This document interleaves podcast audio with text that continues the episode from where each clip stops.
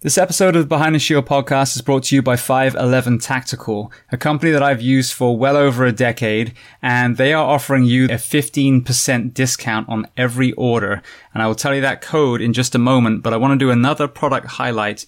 And I can testify, as with the other ones, through personal experience, I wore a 511 uniform way back when I worked for Anaheim Fire in California. So we're talking 13 years ago. And I know for a fact that some of my brothers and sisters I work with still wear some of the clothes that they were given when I was hired there. So some of the job shirts, jackets, and this really kind of resonated with me because I realized so many of the departments I've worked at, there are men and women with lockers crammed with old, worn, frayed uniform. And that really represents wasted budget. So to have uniforms with durability means that you don't have to purchase them as often. Now you can apply that budget elsewhere. Another area they've really focused on is redesigning their women's first responder uniforms. I am a skinny, six foot tall man and some of these uniforms I'm issued literally hang off me like a trash bag. And I can imagine it's even worse being a female first responder. So they have really taken that into account and redesigned the cuts so they're far more flattering to the female firefighter, first responder, medic, etc. On top of that, several departments I work for have gone from job shirts to polo shirts. 511 has those. And then to underline a product I've already talked about, they have the footwear. I wore the CST slip-on boot for a long time from 511. And now the Norris sneaker that you've heard me talk about is a lightweight duty boot that puts far less pressure on the ankles and knees, the back, etc. So as I mentioned before, they are offering you guys a continuous 15% discount. And all you have to do is use the code SHIELD at checkout at 511tactical.com. So once again, code SHIELD at 511tactical.com. Welcome to episode 295 of Behind the Shield podcast. As always, my name is James Geering, and this week I am extremely excited to welcome on the show Ron Stallworth. Now, Ron is a career veteran of the Colorado Springs Police Department, but he is also the gentleman featured in the movie BlacKkKlansman, based on a book he wrote uh, of the same name. So, if you haven't seen it, very long story short, Ron was able to infiltrate the KKK as a young black police officer. So I'm going to let him tell the story on this interview, but as you can imagine, an incredible story, some very powerful lessons and tangents in this interview as well. So before we get to that conversation, please just take a moment, go to whichever app you listen to this podcast on, subscribe to the show, leave feedback. I really do love reading what you write. And then, of course, leave a rating. The five star ratings do really make us more visible when people are looking for a podcast like this. And then lastly, take whichever means you have and share these incredible episodes. We're approaching 300 episodes of Behind the Shield podcast. That's 300 people telling their stories that I know will change lives around the world if we can just get these recordings to the people that need to hear them. So with that being said, I introduce to you Ron Stallworth. Enjoy.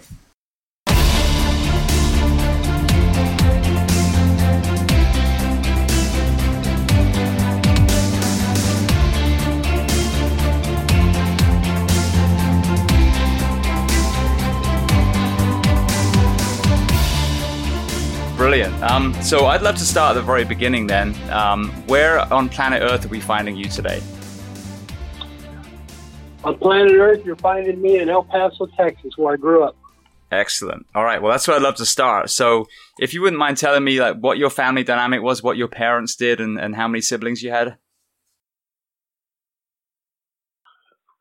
I come from a divorced uh, family. Uh, I was raised by my mother. Uh, she's deceased now. My father was military. Um, he was a real worthless bastard. And uh, my mother was the glue that kept us together. And uh, there were five of us in the family. I'm the third of the uh, five. And uh, that's, uh, that's the basic story. Right. Now, obviously, we're going to talk about how you certainly think, you know, thought outside the box when it came to your career in law enforcement. Were there any elements of your upbringing with your mother and your brothers and sisters that you think contributed to you being um, innovative when it came to your police career? Not really. My mother, uh, my mother was a minimum wage worker for her entire life. She raised five kids on minimum wage, and never once did she uh, go on the welfare rolls to uh, supplement her income. Uh, she worked. I'm very proud and always have been proud of the fact that uh, that was her basic personality. Um, she had one basic rule, and that was uh, because she dropped out of high school in her junior year in Chicago. She had one basic rule that she lived by, and that was none of her children would ever drop out of high school. And if uh, we did, we were we would be kicked out of the house. All of her children graduated from high school, and my older brother, five years older, who's deceased now, my older brother and I are the only two high school graduates in, the, in our immediate family. I mean, are the only two college graduates in our immediate family. Um, that was something my mother was extremely proud of. Uh, when I got my college de- uh, uh, degree, I gave my mother a copy of it, and she sat there and cried because uh, she could never conceive of the idea of being a college graduate, much less having uh, a son, in this case, two sons who were college graduates. So I was always proud of my mother for being uh, a strong, determined woman, a strong, determined black woman on top of that, and uh, for keeping us on that straight and narrow path. Yeah, and that's, that's something that I talk about a lot on the podcast. Is you can change a pattern, you can change a cycle of, you know, let's say poverty or crime or, you know, whatever it is, addiction, um, just by investing in, in your children and being a present parent. It sounds exactly like that's what your mum understood, regardless of, of, uh, economic wealth. If you're present with your kids, you can set them up for success in their journey. That's very true. That's very true. And, uh, if I have any regrets today, it's the fact that my mother's not around to uh, enjoy the fact that I have achieved a level of success that she never could have conceived of. Yeah, yeah, I'm sure. I'm sure she's looking down and, and seeing every moment of it. Um, well, with the with the childhood um, arena, what about athletics? Were you a sportsman when you were young? I played uh, organized uh, sports up until the eighth grade. Um, I was a running back in football and a defensive back. Um, I ran track. I was a sprinter and a long jumper. I uh, played basketball, and uh, when I got into high school, I chose not to be a participant in sports. Um, I recognized the limitations of my athletic talent, and I recognized that uh, at the high school level, I would not be uh, as competitive, and therefore chose not to uh, sit on the bench. So I chose not to play sports. However, I was um, I started training in uh, Shotokan Karate when I was 14 years old, and I participated in that for a number of years. Um, got fairly uh, good, fairly proficient. Became the instructor at the University of Texas El Paso Karate Club until I left El Paso in 1972. Brilliant. Actually, Shotokan was the, the first martial arts I started with as well. It was a great, great foundation for a martial artist. Yeah. Yeah.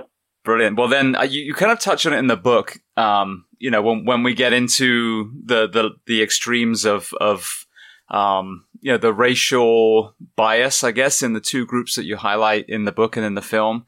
Um, you touch on the fact that in other areas of America, it seemed like race was a lot more of an issue than than where you grew up. Um, so tell me what the the environment was like in, in El Paso for a young black man.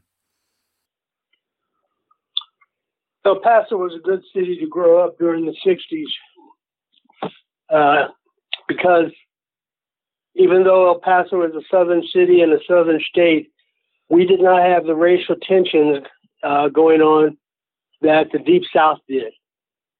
Everything that Martin Luther King and uh, his uh, nonviolent army were battling that was a reality show for us. Uh, we watched it on the evening news. We didn't have those activities taking place here in El Paso. Uh, we tuned in at five to six o'clock and ten o'clock, and we saw the beatings that were happening down south. We saw the fires that were going on.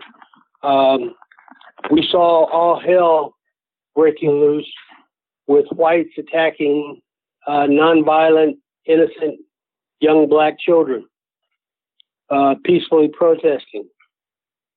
And uh, as I said, it was more or less a reality show for us.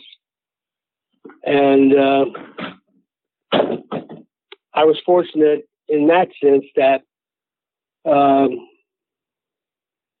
we didn't have to deal directly with it, but we were aware of uh, everything that was going on. Yeah, well, a question for you because I've asked this of a few guests, and I still haven't had an answer. You know, they haven't had an answer either. What baffles me is in the 40s, you know, I'm like I said, I'm from England, so you know, you had the the British Army. Obviously, a lot of them were young white men, but we had, you know, the Gurkhas, we had the the Indian Army, we had all these different cultures that were fighting side by side against fascism.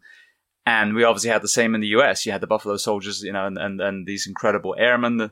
Um, and what I don't understand is how you go from unifying a nation like that, fighting a true evil, to then five years later stringing black people up from trees again. Have you ever had any kind of anyone explain how we transition from a, a, a united front of America to that incredible racism again, just years after we were fighting the Nazis? Because America has never been united. That's a myth. America has always been white dominated from uh, from our inception as a nation in the 1770s we have always been uh, white dominated. Uh, our very constitution, uh, our, our, our uh, freedom documents, the Constitution, the Declaration of Independence, uh, they were false. They were lies. You got to remember, people like me with my skin color, we were not people. We were we were cattle. We were animals. We were three fifths of a human being. We weren't even one whole person. We were three fifths. That's in the Constitution. Um, so our nation was founded on a lie, on, on a whole bunch of lies. Our founding fathers were liars. They were rapists. They were they were murderers. They were killing and beating uh, my ancestors because they were slaveholders. So our nation has always been uh, untrue to its ideals. And that's the kind of environment that my ancestors had to uh, exist in, and that's the type of environment that I had to grow up in. A lot of my white colleagues in law enforcement don't like to uh, face that uh, reality. They just want to believe in the red, white, and blue. But the red, white, and blue has always been a false, uh, a false uh, notion, and people need to uh, respect that that truth. Yeah, well, even I mean, you know, to to put the British on on trial for a second, my my ancestry, we I learned very recently visiting the Slave Museum in Charleston, we were the ones actually that were going to Africa and uh, other other European nations as well, and and buying the slaves and then selling them to the US. So it kind of looks like the UK's hands were kind of clean, and they actually you know weren't at all. And then also forgetting. Um, African nations for a moment, what we did to the indigenous tribes here in America, what we did in, in Australia. You know, that, that is an element of history that's very downplayed. And as, as an immigrant coming in, you know, the comment I get a lot is, well, you know, England has a, has a, a long history. I'm like, well, so does the US. If you, if you incorporate the native tribes that were here before my fellow, you know, Europeans arrived in this, this country.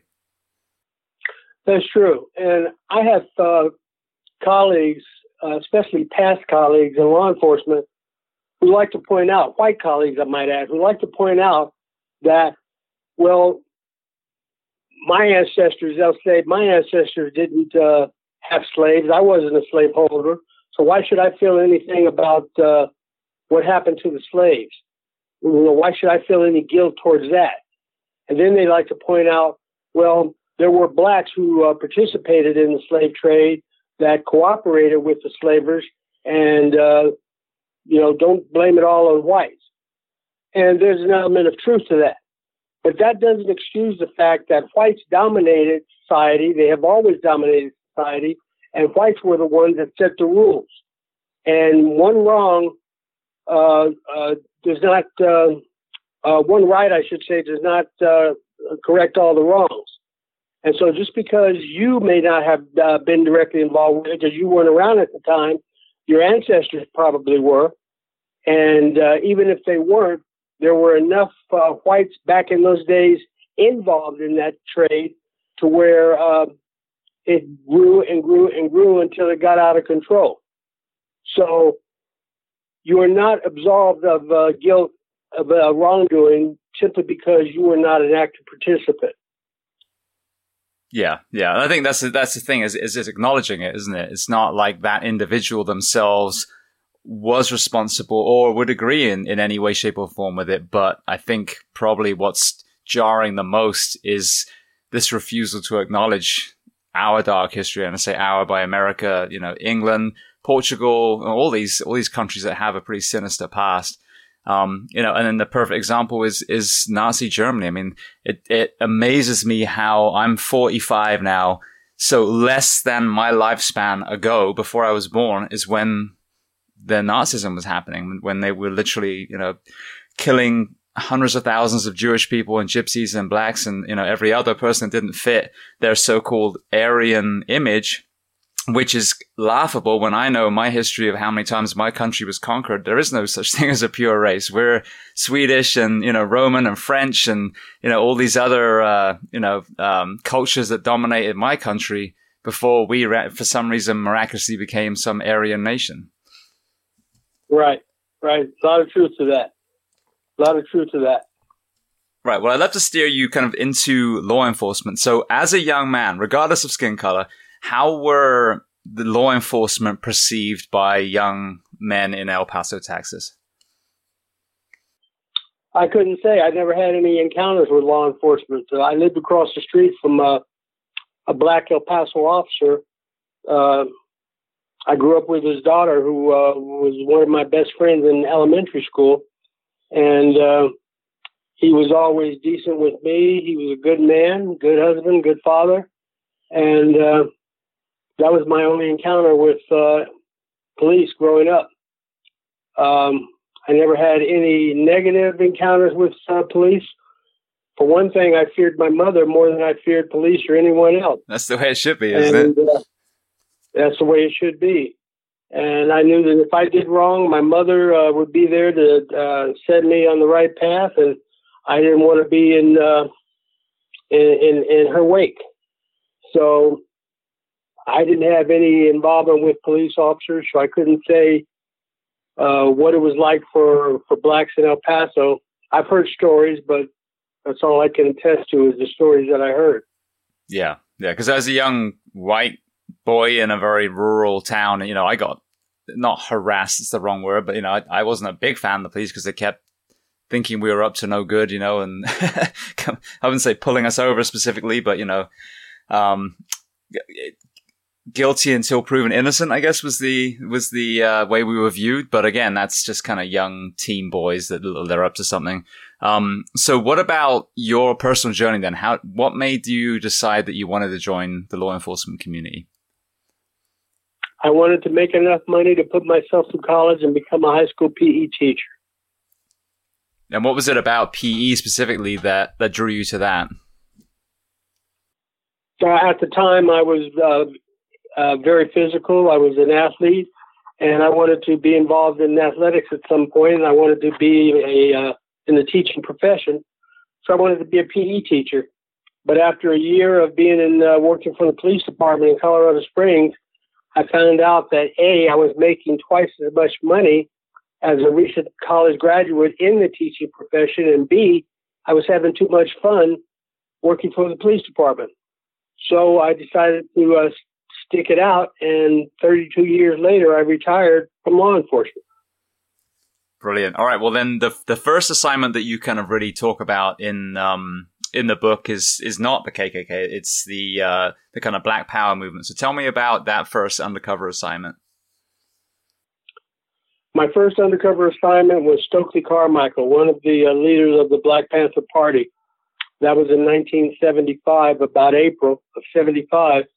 I was assigned to monitor a speech he was giving uh, at a local uh, black uh, bar and to uh, to basically uh, gauge the audience reaction, uh, judge his judge his delivery, his rhetorical delivery, and basically make a determination as to how we as a police agency should respond.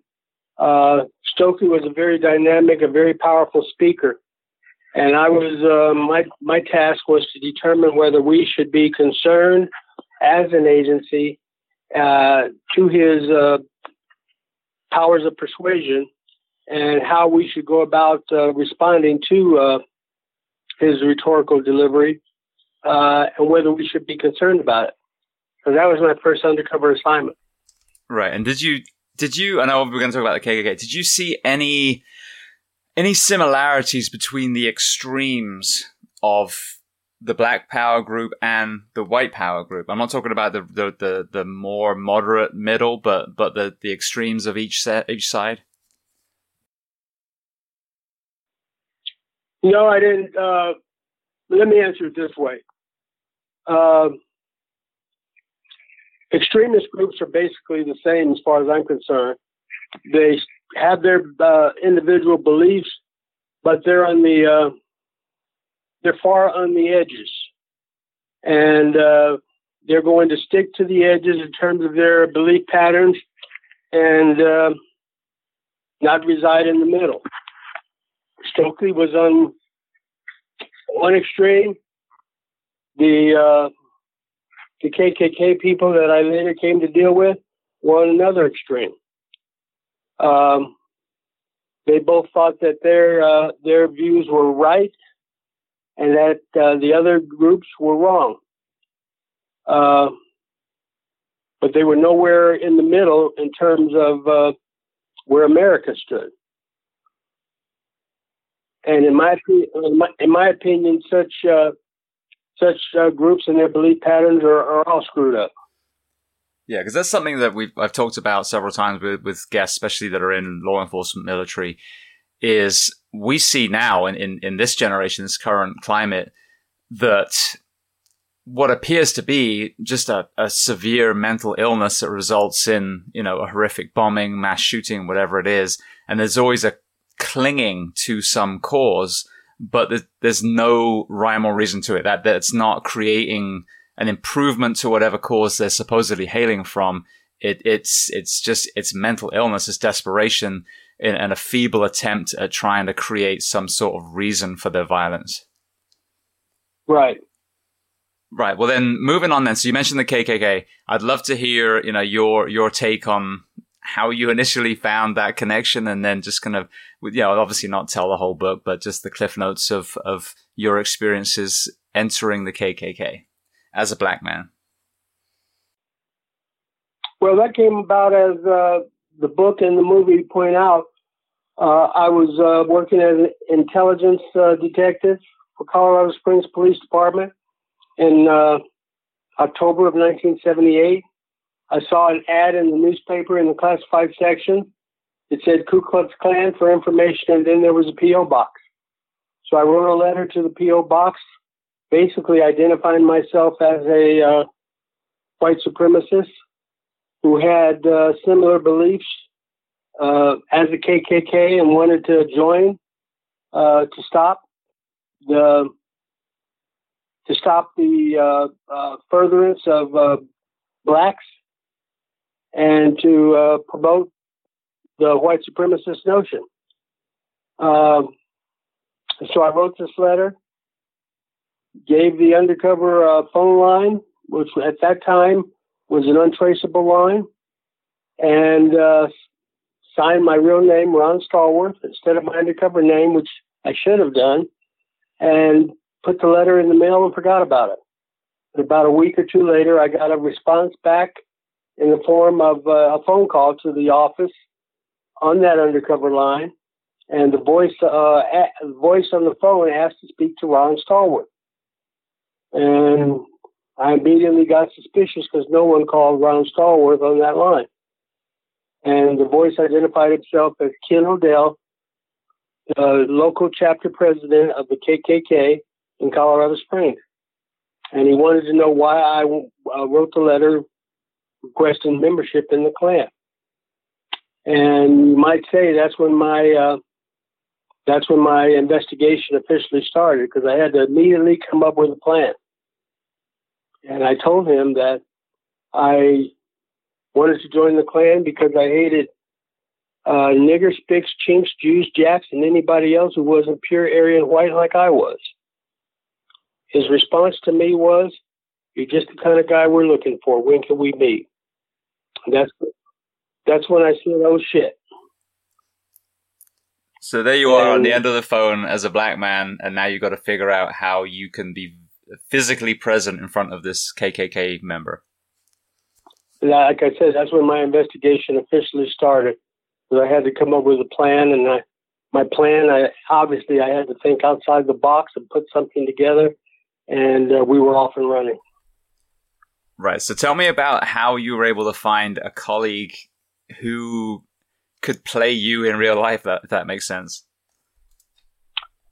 In the book, I identify my colleague as Chuck, not his real name. In the movie, he was Adam Driver, and his name was changed to Flip Zimmerman. Chuck was a good undercover uh, detective. He worked narcotics at the time, and he was about my height, my weight, and uh, I wanted Chuck to play me for that reason. So I went to the lieutenant that he worked for. Who I had worked. Uh, I worked for the same lieutenant in narcotics about a year earlier, and the lieutenant and I had a parting of the ways. Uh, was in mutual uh, uh, respect that parted our ways, and uh, I asked the lieutenant for the use of Chuck to play me in this uh, caper. The lieutenant said, "You can't have him. I'm not going to waste a valuable undercover operative on a bunch of uh, men wearing white sheets, a bunch of nonsense." And uh, the lieutenant said, "Besides, your plan won't work because you've already talked to them on the phone, and once Chuck walks in there, they'll recognize the difference between his voice, a white man's voice, and your voice, a black man that they've been talking to on the phone." So I asked the lieutenant, I said, What does a black man sound like? And he just stared at me. He couldn't answer me. I asked him that several times, and he never could answer. Finally, he just said, You can't have him. I said, Okay. I turned around and walked away, went to my sergeant, told the sergeant what he said. The sergeant said, What do you want to do about it? I said, I want to take it directly to the chief of police. Now, in Colorado Springs, we had a rank structure that consisted of patrolmen and detectives were on the same plane, and then you had uh, sergeants, lieutenants, captains, deputy chief, and chief. So I bypassed four people in the rank structure and went directly to the chief, the top of the rank. It could have been a career ending move on my part, at that point, I didn't care. I wasn't going to let this lieutenant win. So I went, uh, me and the sergeant went to the chief's office. I told the chief what I had done, my conversation on the phone, my conversation with the uh, lieutenant, and told him my plan. He said, What all do you need? I said, I need two surveillance officers and Chuck to play me. The lieutenant, I mean, the chief got on the phone to the lieutenant he told the lieutenant to give me anything I needed, and my investigation was off and running at that point. Brilliant. But I want to do a little backstory of the KKK, if you wouldn't mind, to educate us, you know, the audience, because we're all familiar of the sheets. We're all familiar of the Burning Cross. Some people might have seen Mississippi burning, but um, the history of it, I think, is is almost comical, especially the reason why they're wearing the sheets. So if if you're able just to kind of educate us from the the Confederacy, like how this this group was even born in the first place, and the purpose of the sheets. The Klan came about as a result of uh, the end of the Civil War, Reconstruction. Um, they they were trying to terrorize. Uh, the whole purpose was to terrorize uh, blacks, newly freed slaves, to prevent them from gaining any traction in the new um, new United States. And they did not want these slaves to be able to vote or have any uh, sense of uh, franchisement in the new America following the Civil War. So what the KKK did, uh, these veterans, uh, these Southerners, they put on sheets, and in some of in some cases they covered their horses in sheets, and they rode around at night with uh, torches and burning crosses on the property of uh, slaves, their homes and, and uh, farms and whatnot, and basically terrorizing them. And their story was they were the ghosts of uh, of uh, recently departed uh, Civil War veterans. And uh, in doing this, the slaves, many of them who were still uh, bound by their African traditions, they believed in spirits, they believed in hauntings, and they were frightened to the core. And so this was how the Klan operated back then, was to keep the uh, newly freed slaves in line and to uh, keep from uh, uh, exercising their franchisement as uh, newly freed citizens with power. They wanted them to continue following the old ways of the South and uh, not to uh, not to use anything newly established by the uh, defeat of the South. So that's how the Ku Klux Klan came into being, and uh, that was their sole purpose. Right. Well, another another thing you refer to, and I also remember seeing it on um, a great documentary, Thirteenth. I don't know if you've seen that one. Um, and it's kind of like the history of of how slavery in a way transitioned into imprisonment in modern prison systems. Um, but is the, the movie The Birth of the Nation. So again, I, if you're able to kind of tell us a little bit about that and, and the, the accolades that it got when it came out. Birth of a Nation came about around 1915 or so. That was a rebirth period for the Ku Klux Klan. And they increased their membership, uh, oh, exponentially. That was their longest uh, dominant period of uh, existence in America. Uh, and D.W. Griffith, a major Hollywood producer, uh, he produced blockbuster movies at the time in the early uh, film days of Hollywood, moving pictures. And Birth of a Nation was one of the first blockbuster movies ever. Um, he produced uh, this movie about the Klan. And basically, the Klan saved a decadent, destroyed society in America. And they came about and rescued that decadent, destroyed society.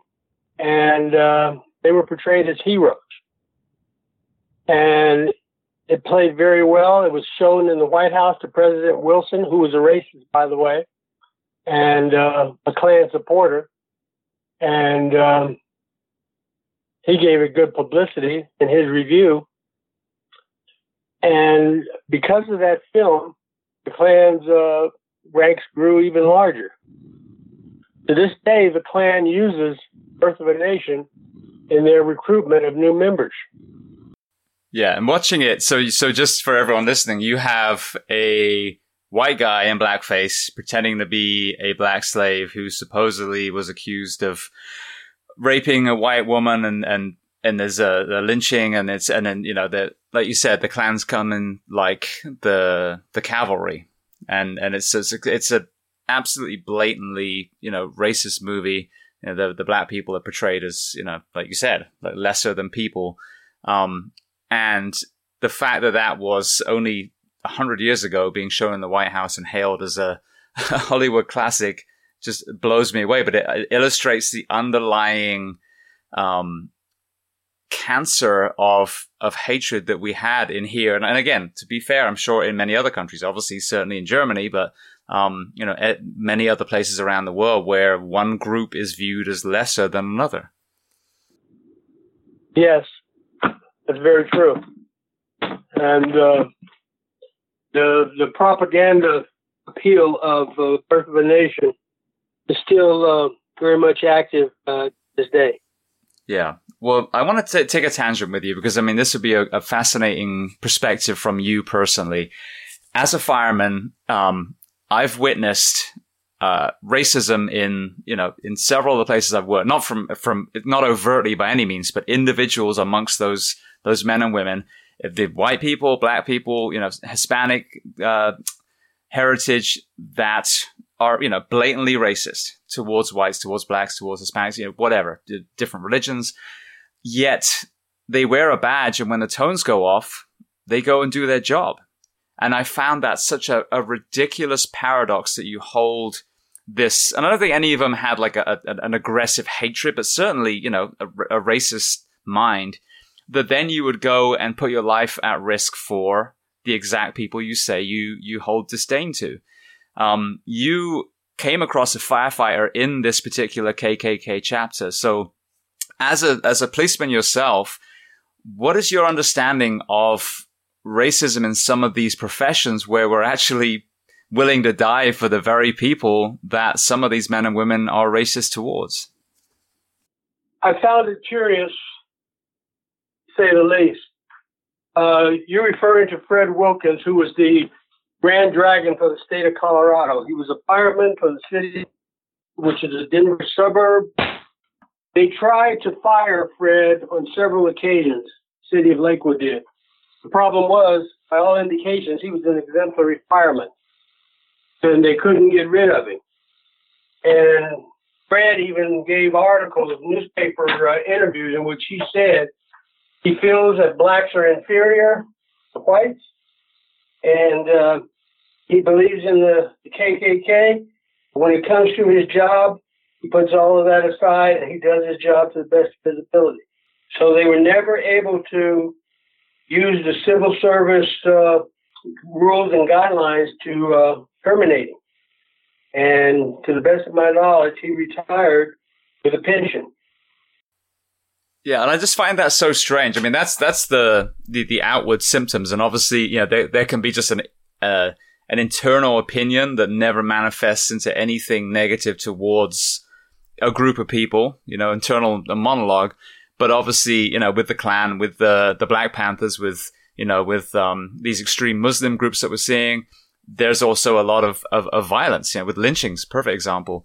Um, and I just, I don't understand how you can volunteer to be a first responder and still be ignorant enough to hold those kind of hateful prejudices. Like, I mean, I get it if you are, you know, working in a, in a factory somewhere and just stewing on that. But when you're putting your life on the line and prepare to die for someone, how can you not look in the mirror and see the hypocrisy of, of this racial hatred that you've been raised with? It just doesn't make any sense to me. No, it doesn't. What if you uh, happen to come across a black citizen or a Jewish citizen in need of uh, mouth-to-mouth resuscitation, what would you do? And he said, I would give it to them because that's my job. And uh, I know that if I were in such a situation, I would have hated to have Fred be the one to uh, look down at me and be giving me mouth-to-mouth resuscitation. Yeah, it's it's crazy. And then again, I just I wonder you know, what Fred's childhood was like, what his upbringing was like, where he learned to hate because, you know, America now. He grew up in, he grew up in Alabama. Okay. So he was probably surrounded by the same kind of philosophy then. So I want to bring us back to, to, to present day at the moment. um, and get your perspective as you know an officer from from you know a couple of decades ago now, and also you know a, a man of color in uniform. At the moment, the current climate uh, is being told a very polarizing story. You've got the the Black Lives Matter movement, you've got the the Blue Lives Matter movement, um, which again, they're, they're two two snapshots of two extremes where the reality is you've got men and women of all colors and creeds putting a badge on their chest, willing to to risk their lives, um, and of which you know I'm proud to serve next to 95% of all of them. What is your view on on on the environment in law enforcement and in in race in general um, of our current climate in 2020? Uh, I think Blue Lives Matter movement is basically a joke. And I'll tell you why. No one was ever going around saying Blue Lives Matter until you heard the expression Black Lives Matter. No one was going around saying White Lives Matter until you heard the expression Black Lives Matter. These are people, and in terms of Blue Lives Matter, these are people in my profession that decided to jump on the bandwagon and counter protest those so called radical extremes that they feel we're in the wrong. I don't feel it's necessary. Uh, the people at Black Lives Matter are not revolutionary terrorists. They're people that are simply trying to live and survive in America who are being, who are being treated wrongfully, whose constitutional rights are being violated, and they're protesting that. And as part of their protest, the slogan Black Lives Matter was coined. And I've always said, and I told uh, Jay Dobyns this if somebody's rights are being violated, if the Constitution is not being adhered to, then the uh, person violating those rights needs to be booted out of the profession. They're bad cops. They're dirty cops. I don't adhere to bad cops of any kind. The concept of uh, Blue Lives Matter, I think, is a false notion. Yes, Blue Lives Matter. I'm not saying that our lives don't, but I don't need to go around proclaiming Blue Lives Matter and everything simply because there's a group called Black Lives Matter whose constitutional rights are being violated by people in blue uniforms. Yeah, so so to to play devil's advocate, well, not even that's that's the wrong even phrase. So just to so that's that's the the dirty cops, like you said, and, and no one, I don't think of any sound mind is going to argue that. But then we've got a lot of a lot of um, uh, gray area, you know, where the the cops are truly defending themselves. You know, they're having to pull their weapon um, which I think they're getting dragged into into that side as well, where you know we're asking men and women of law enforcement to you know to go out at night to to work these extra shifts. They're sleep deprived. They might be undertrained, and some of these gray areas may be you know a training issue, uh, an overworking issue. Still horrendous, still tragic. Whoever you know was on the receiving end, but I, I feel like there's that polarizing thing. Like every shooting the cop was wrong is how it's being told now, regardless again of, of the, the skin color of the cop and or the person that was shot. And I, I, think it's a very dangerous thing to just say, oh, it's it's it's always race that's causing this because it's not. There's there's there's all these underlying areas that we can improve on to stop our citizens of all colors being as likely to commit crimes, whether it's drug policy, whether it's prison reform, um, and obviously train our men and women in law enforcement to to be able to, for example, go to go to hands rather than use their weapons. You know, the jujitsu, the strength training, the the um uh you know the tactical training, those kind of things. So, um, what what's your view on that? That you've got the dirty cops. There's no question, hands down, that like the Rodney King's a perfect example. That was you know a disgrace, but what about the ones where, you know, you're seeing it where you as a law enforcement officer would say, well, I might have actually done the same thing myself in that position? Police officers have always had to contend with uh, issues of confrontation with the public. It's how you contend with those issues that comes into question. And when you are doing things that go against the grain of the Constitution as you've been as you have been trained to do, that's when you get into trouble. That's what I'm talking about. But when you have a situation like uh, uh, Mr. Scott down in South Carolina a couple of years back, where he was running away from that officer, and it was clearly shown on video, that officer pulled his gun and shot him in the back from about 13 feet away. That is wrong. There is no justification for that. And yet, my colleagues in law enforcement around the country defended that officer. That is wrong. There is no excuse for that. I don't condone that in any way, shape, or form. You cannot, you cannot talk that your way out of that. That is a classic example of a bad cop. And that is not a good example of Blue Lives Matter. That's an example of a dirty cop that needs to be put away for an extended period of time and doesn't belong in the profession. It's those type of situations that I'm talking about. Yeah, and I agree. And I've, I've had, you know, like so many police officers murdered here just in the Orlando area that I either, you know, had worked with or were in my, my neighboring counties. Um, you know, so that's the other side is we're getting all these police officers murdered. So my thing is this. You've got the criminals on the street who are a result of, you know, s- several areas that I think we can improve. You've got the, the police officers on the, on the street who, you know, can be trained better and, or we create an environment where it's not as dangerous for them. There are countries in, in the world where the police don't get, don't shoot people. They don't get shot them either, you know? So, um, you know, what, a couple of areas that I've talked about, um, a lot on this podcast. One is, uh, uh, the legalization of drugs. So the addict becomes a patient, not a criminal. You know, they're not locked away, which is a big thing about the 13th movie I was talking about. Um, and that worked very well in Portugal. I interviewed the guy that spearheaded that in Portugal.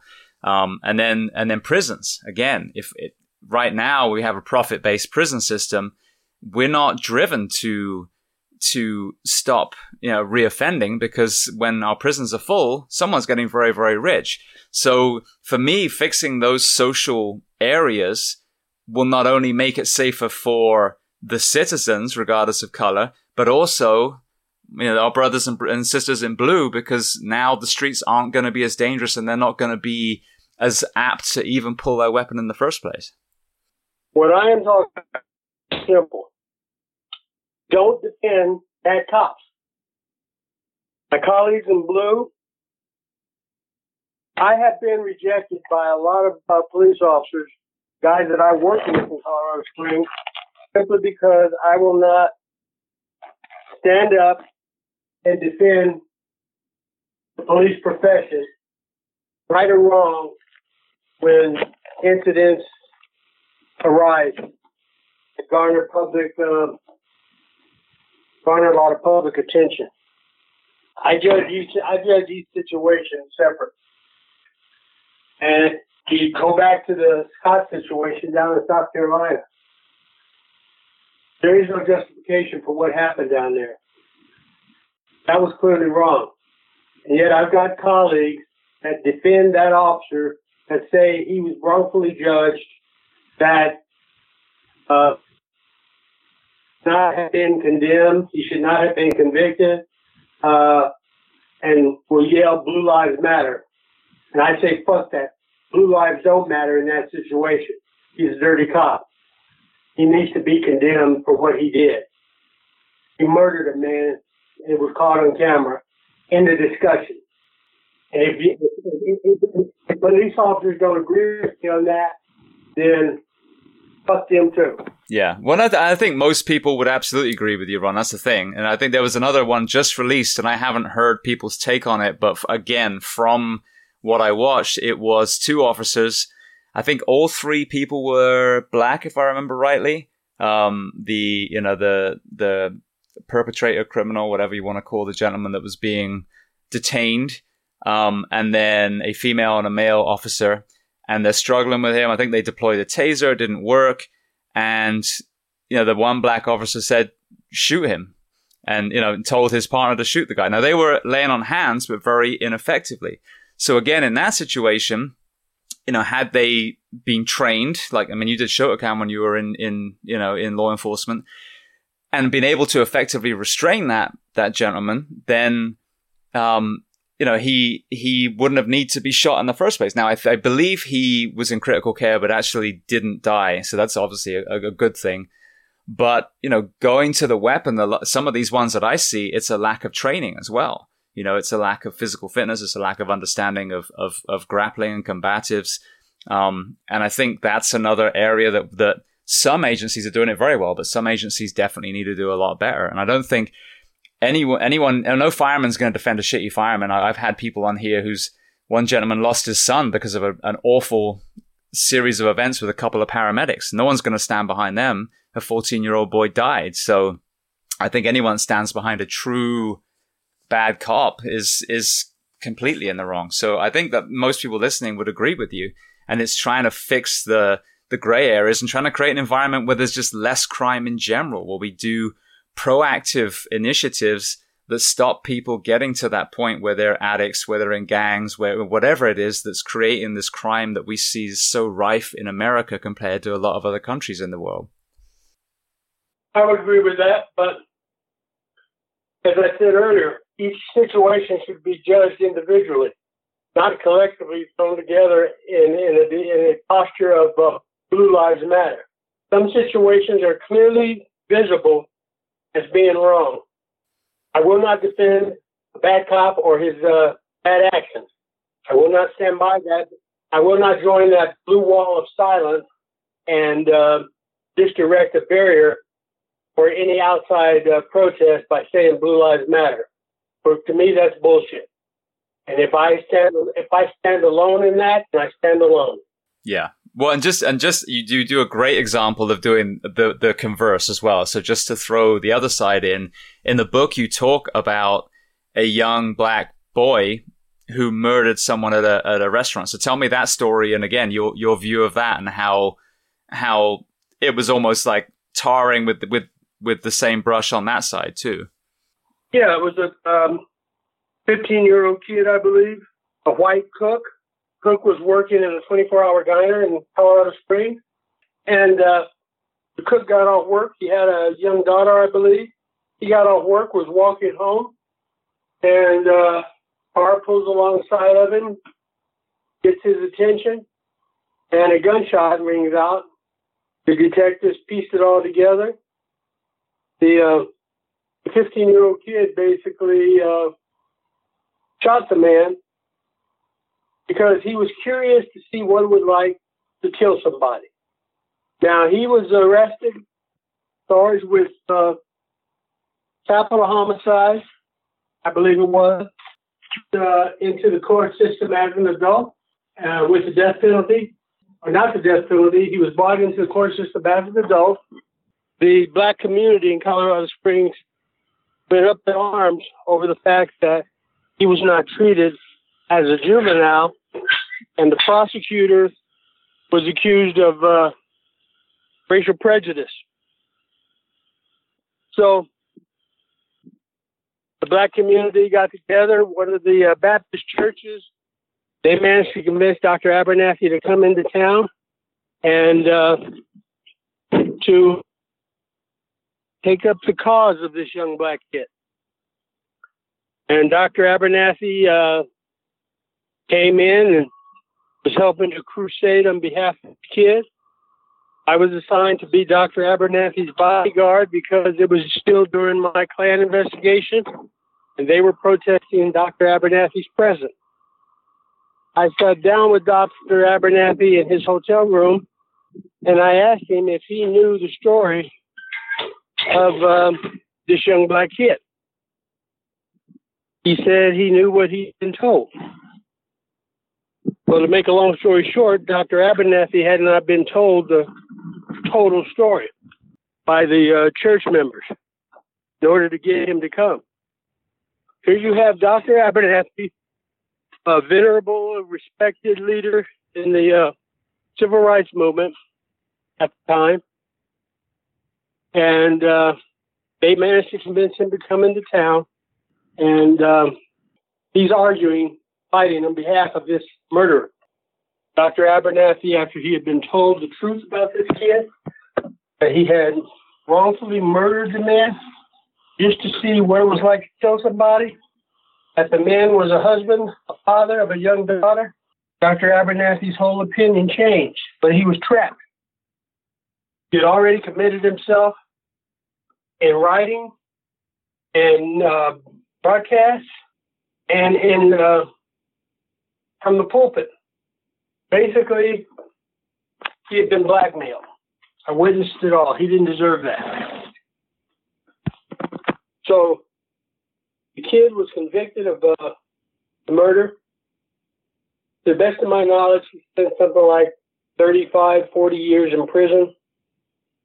I don't know what eventually became of him, where he's at to this day. But that's an example of a wrongful situation that never should have happened. Yeah, and exactly. So, like you said, the bad cop should never have happened. That should never happen. And to t- to tar all those cases with the same brush is wrong. And we talk about even with nutrition, with fitness, with everything. No, no people are the same, and no incidences are the same. And so, I, I agree, you know, 100%. And I thought it was very, very powerful to use that example as well. That you know, each of these individual things are their own case. And if you have this knee jerk to to every cop that's killed or every black person that's killed, they're, they're not the same. You know, the, you know, the, there's all these different degrees and, and the sooner we treat these individuals as individual cases and stop having this, this huge response, the more those individuals can actually get justice because one might be completely wrong and the other one might be completely right. So, um, yeah, so I thank you for, for including that as well. Um, I want to, I want to just do one more kind of area wrap up and then do some wrap up questions. But the closing of the movie specifically was heart wrenching. It really was. And you have these two parallel stories one of, of Jesse Washington, who was uh, basically lynched in Waco, Texas, and, and a friend of his who's now an elderly gentleman telling the story. And then also the. Um, the Charlottesville attack that we had just a few years ago, the neo-Nazi drove into the, the protesters um, and ironically killed a white woman. Um, obviously, there's a, there's a subtext there to this is what happened 100 years ago, and there's still this element that we're seeing today. I had a gentleman on whose brother, um, sister-in-law, and her sister, uh, Deah, Yusor, and Razan, who were Muslim, were murdered by a white neighbor, and it was, you know, absolutely a, a hate crime. So what are you seeing now? Obviously, you know, not everyone in the community is like that, but what is the danger of uh, white supremacy in America in 2020? The danger of white supremacy in America in 2020 lies in the White House. Plain and simple. Donald Trump is the biggest danger representing America. He and his administration, his followers, he is the titular leader of the white supremacist movement. And America did this to itself by putting him there. And we have to ride out the storm right now. Now, what it, I, I, I point this out a lot. So the last two people that we had, and I'm talking them as individuals. This isn't a uh, a political thing at all. I I don't hail from from left or right. I'm just you know me and my own personal opinion. But I question a lot why we ended up with those last two people. Neither of two of those I would have ever in, you know, a million years wanted to select from, let's say, the top 100,000 people that should have been in line for the presidency. From your, your perspective now with obviously, you know, multiple decades behind you, what is your view on our political system and how we're not seeming to get what I would view as true leaders, you know, that, that, that we can really respect. And I'm sure you know, everyone can name 20 people they would be honored to, to have as our president, male, female, whatever, you know, whatever color, military service, um, that we just seem to have such a poor choice when it comes to the end now. If I've got friends who insist that Barack Obama was the devil incarnate when it comes to uh, American politics. That all he did was promote issues and uh, things that appealed to black people. And when I ask them to be specific, they can't. They just say he was for the blacks. Notice I said the blacks, not black people, because that's how they put it. He was for the blacks, which is a racist way of uh, uh, saying black people. Uh, why doesn't the same principle apply to George Bush II and to Ronald Reagan and all the other white presidents that preceded Barack Obama? They never have an answer for that. In other words, it's about race. But they love everything Trump is doing. They call Barack Obama an imperial president because he was uh, governing a lot by executive orders simply because the Republicans were erecting a barrier from him governing because they didn't want to cooperate with him. They didn't want to give him any wins. Well, Donald Trump is doing the same thing. Not for the same reason. He's doing the same thing simply because he understands the political process and he's changing a lot of things through executive order that they apply him. Don't say he's uh, governing by imperial decree like they did with Obama. It's racist, and it's racist, uh, racism uh, oriented. But they believe in what they're uh, championing. They believe in Donald Trump, and they are against everything that Obama stood for. And when you put the two side by side, there is no comparison. Barack Obama was governing on behalf of the American people. Donald Trump is doing things on behalf of Donald Trump and his uh, uh, empire. So I recognize the fact that America has slipped politically. We've got this racist in the White House. And until we get rid of him by any means necessary, you can take that any way you want. I particularly don't care, but he needs to be gotten rid of. And uh, until we weather this bad uh, situation. Yeah, so my my view is this of of coming from a different country is my hope is that you know we we're going to have a leader, someone who is intent on on making our country better, and I mean that for the people. So it doesn't matter to me if that person happens to be black, white, Hindu, gay, straight, whatever. Just the best leader, the best person, the person that's going to improve our schools, that's going to give healthcare so 80 year olds don't have to stand in Walmart, you know, um, prison reform and drug reform so we don't have homelessness and addiction problems and all this crime. And I'm still waiting to see that, you know, that it's, it's, it's been person after person that's wearing different color ties that may have short, you know, uh, maybe, you know, this skin tone, that skin tone, whatever, but it seems to be the same kind of person, you know. And, and but I, I have to say, I'll, I'll, be very, very blunt. When you start throwing out statements like Mexicans are rapists and murderers, then yeah, you are definitely stepping over the line of decency um, and you know diplomacy as well. You're starting to, to to poke the bear, as it were. But my my yearning is to find a, a an American and we are an immigrant culture. Some, like you said, historically we're, we're forced here when you look far enough back, but we're a proud nation of men and women of all creeds and colors. And we just need a good human being to, to be proud of and to start overturning some of the things. We, we are, you know, one of the most chronically ill nations on the planet, yet we're one of the most affluent. I mean, it's just such a, a, a, a, a disengagement of, wealth and, and health and happiness. And, and so I hope that whoever we get next, left, right, you know, independent, whoever it is, is someone who, who truly wants to make this better. And obviously, you know, with, with the racial tension, address that side too, because that polarizing is not doing anything other than dividing this nation that we all adore. Well, everything you just mentioned is supposed to be how the system works.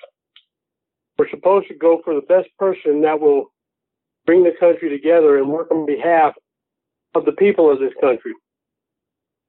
I challenge anybody to show where Donald Trump has done any of that. He hasn't.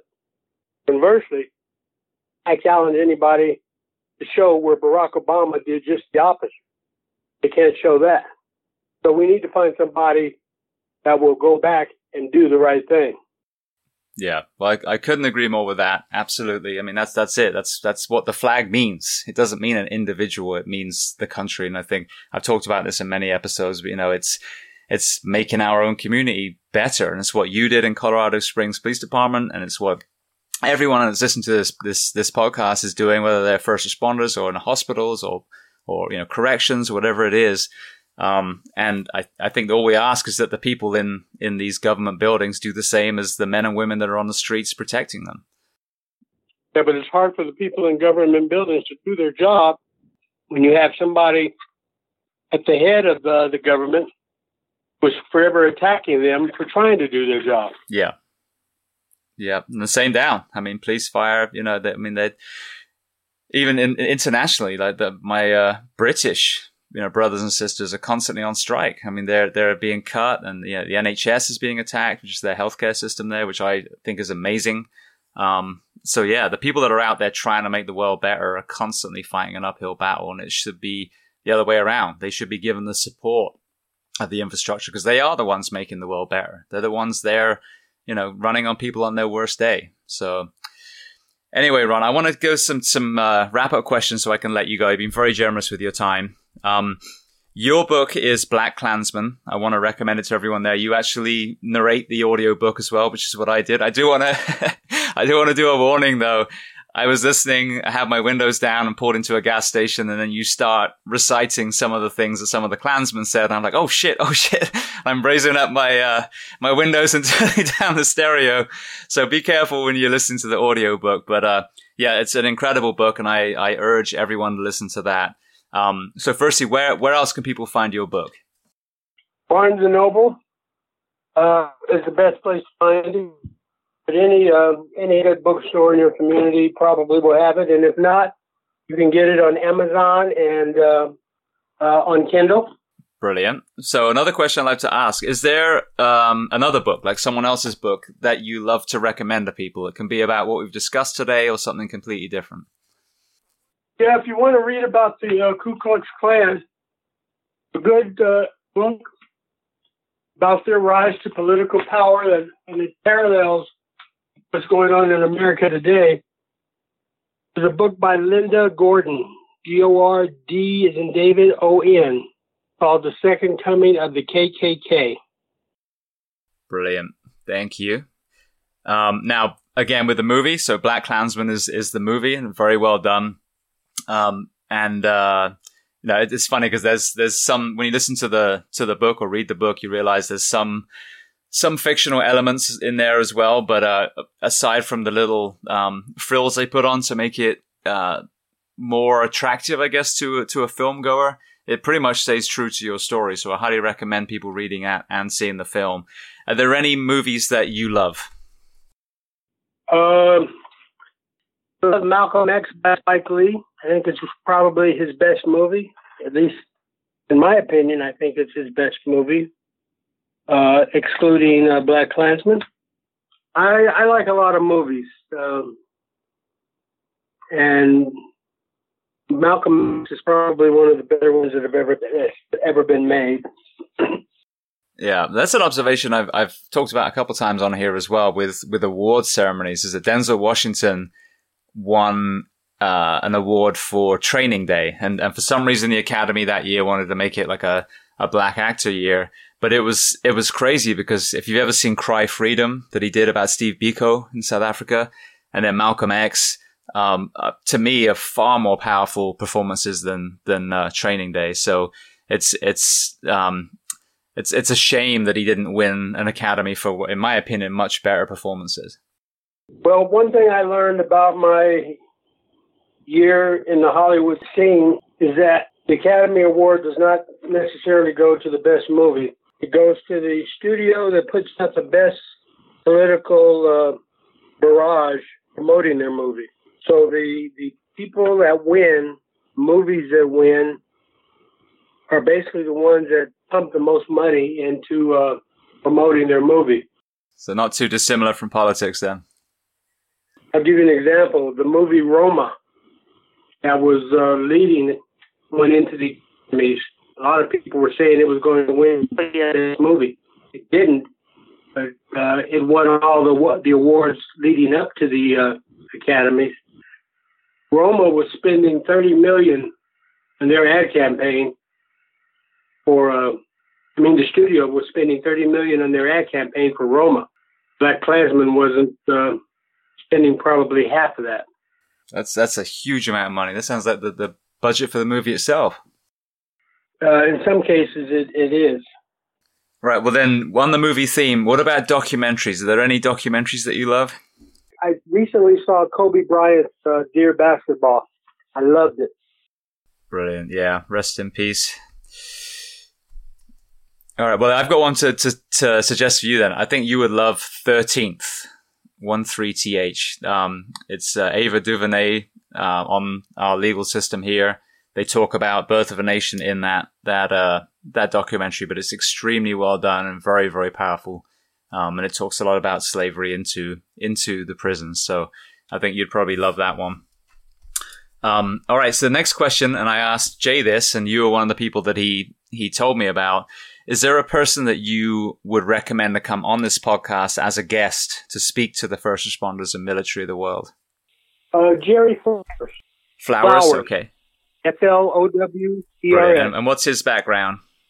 Jerry uh, was an Oklahoma City uh, inspector detective. Uh, he was one of the first responders at the Oklahoma City bombing, and uh, he worked uh, gangs with me.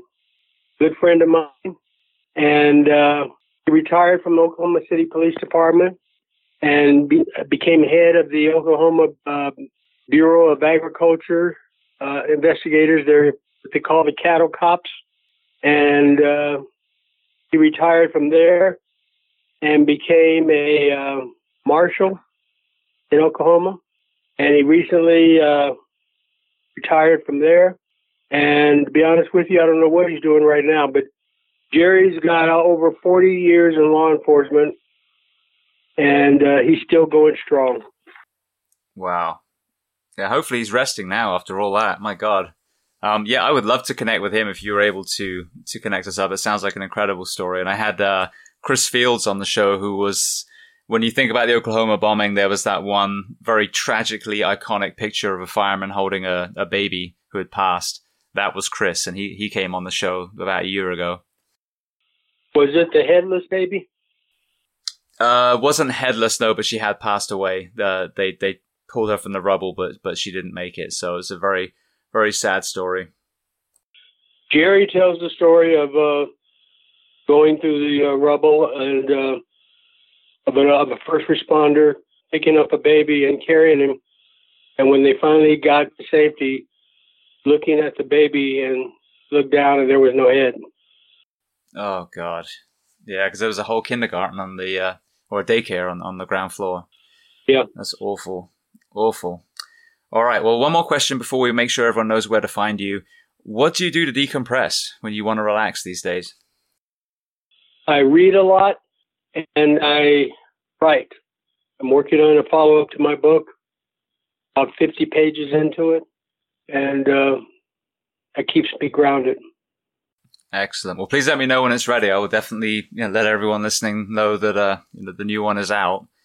Um, all right. Well, I want to thank you so much. Uh, where can people find you online if they want to reach out? Do you have social media or website?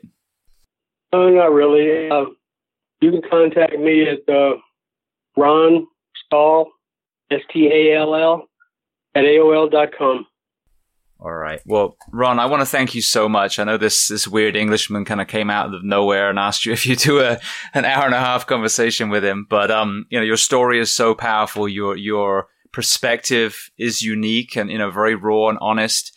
Um, but it needs to be heard. You know, we we hear so much about certain groups that are creating a huge amount of you know death and destruction in our country at the moment, but this is an area where we don't hear as much. But I mean, you know, when you read the paper closely, it, it does happen a lot. So it is a topic that needs to be, you know, talked about. And then, and then the, the, the irony is, is the the story through your perspective, there's, there's a, there's an amount of humor to it as well, like the ridiculousness of, of elements of the Klan too. But I just want to thank you so much for being so generous with your time and, and allowing me to, to kind of hear your journey from your perspective. No worries. No worries. Best of luck.